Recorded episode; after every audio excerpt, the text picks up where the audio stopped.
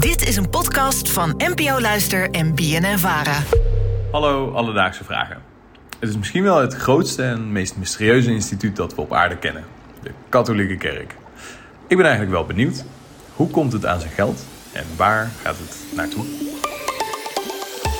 Alledaagse Vragen. NPO Luister.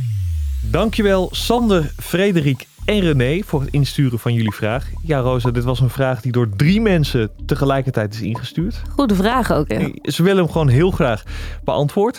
Ben jij christelijk opgevoed? Ik ben niet christelijk opgevoed. Jij?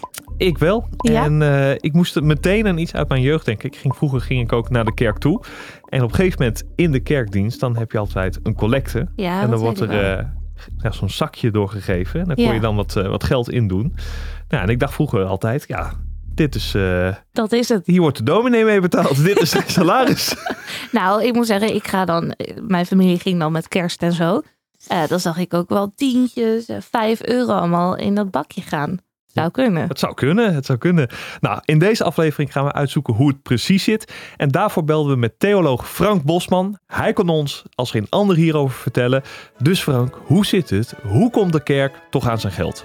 Ja, de kerken in Nederland krijgen hun geld of uit de collectes die gehouden worden, of uit het verhuur van hun gebouwen voor andere organisaties om te gebruiken. Sommige kerken, bisdommen en religieuze organisaties hebben nog wat bezittingen. Dan moet je denken aan bijvoorbeeld dat landerijen in de buurt. Of kerken krijgen hun inkomen indirect via subsidies. En dan moet je denken aan bijvoorbeeld subsidies voor de energietransitie. Of je moet denken aan subsidies omdat sommige kerkgebouwen een gemeentelijk, provinciaal of landelijke monumentale status hebben. Toch wel, hè, die collecten? Toch wel, die collectes. Het blijkt gewoon toch een inkomstenbron te zijn.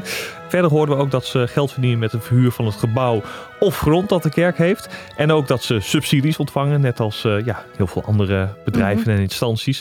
Er komt dus via redelijk wat bronnen geld binnen. Maar hoe staan de kerken eigenlijk financieel voor? Nou ja, de kerken staan daar financieel eigenlijk heel slecht voor. En dat heeft voornamelijk te maken dat er steeds minder mensen naar de kerk gaan. Steeds minder vrijwilligers en steeds ook minder mensen die geld in het collectemandje doen. En ook steeds minder mensen die hun jaarlijkse kerkbijdrage betalen. Zo'n kerkbijdrage is een gift die gelovigen meestal 1 keer per jaar geven aan hun kerk, aan hun kerkgenootschap, om de financiële lopende zaken te kunnen betalen. Dus je ziet eigenlijk dat het steeds slechter gaat en dat kerken in grote financiële problemen zitten. Ja, want ik zat me net al te bedenken, er gaan misschien op een zondag nu nog maar 20 mensen naar de kerk in plaats van 100. En als die allemaal €3 geven, dan wordt die dominee opeens heel domino.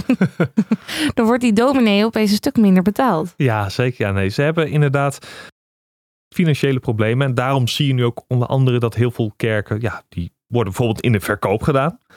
Die worden niet meer gebruikt. En er is ook begin dit jaar echt een statement vanuit de kerken gekomen dat ze een andere doelstelling voor ogen moeten hebben. En dus dat niet elk dorp meer een eigen kerk krijgt. Het hele dorpsbeeld gaat zo veranderen. Ja, maar goed, als er minder geld binnenkomt, dan moet je wel iets verder rijden voor die kerk. Alledaagse Vragen. Nou Rosa, we hoorden net hoe geld binnenkomt en dat er dus eigenlijk steeds minder binnenkomt. Maar nu is het natuurlijk ook goed om te weten waar dat geld nou precies naartoe gaat.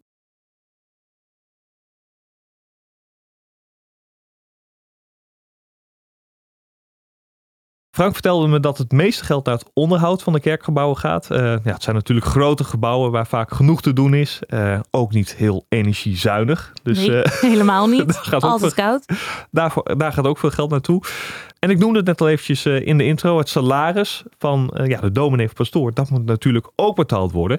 En nu was ik wel benieuwd hoeveel ze eigenlijk opstrijken. Want ja, daar hoor je eigenlijk nooit iets over. Hoeveel verdient een dominee? Ja, dus een dominee bij de protestanten of een priester in de vorm van een kapelaan of een pastoor in de Rooms-Katholieke traditie. Die verdienen eigenlijk relatief weinig geld. En dat komt omdat ze vaak indirect salaris hebben in de vorm van een ambtswoning. Dus een pastorie die dan door de kerk wordt aangeboden. Dus ze hebben geen kosten aan hun woning. En vaak een auto die van de zaak is. Telefoonkosten en dergelijke representatiekosten die gedeclareerd kunnen worden. Dus een pastoor of een dominee verdienen niet zo heel veel salaris, maar ze vullen dat dus aan met gratis kosten in woning en vaak ook allerlei kosten die ze kunnen declareren, bijvoorbeeld hun eigen vervoermiddel. Maar hebben we een getal? Nou, niet precies dus. Ik heb het eventjes opgezocht. En het loopt echt ontzettend uiteen. Ik kon niet zo snel een antwoord vinden. Maar wat ik vond is dat het salaris van een dominee ligt tussen de 2183 en 5027 euro per maand. Wow. Dus dat loopt echt gigantisch uiteen. Maar wat ik online vond, ja, het zit toch wel een beetje vaak. Vooral als je begint aan de onderkant ervan. En ja, dat is natuurlijk niet heel veel geld. Maar op zich wel heel handig in de woningcrisis.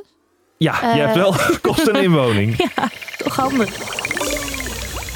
Dus Sander, Frederik en René, in deze aflevering zochten voor jullie uit hoe de kerk nou aan zijn geld komt. Er stroomt vooral geld binnen door giften en collectes, verhuur van het gebouw en subsidies. En het meeste geld daarvan wordt besteed aan het onderhoud van het gebouw zelf en aan de salarissen van bijvoorbeeld de dominee. Toch gaan steeds minder mensen naar de kerk, waardoor kerken het financieel best zwaar krijgen en sommige kerken ook in de verkoop worden gedaan. Heb jij ook een vraag? Stuur ons dan een berichtje op Instagram. Dat kan naar @alledaagsevragen. Maar je mag ook een mailtje sturen naar alledaagsevragen@bnnvara.nl en dan zoeken we het voor je uit. Alledaagse Vragen. NPO Luister. BNNVARA.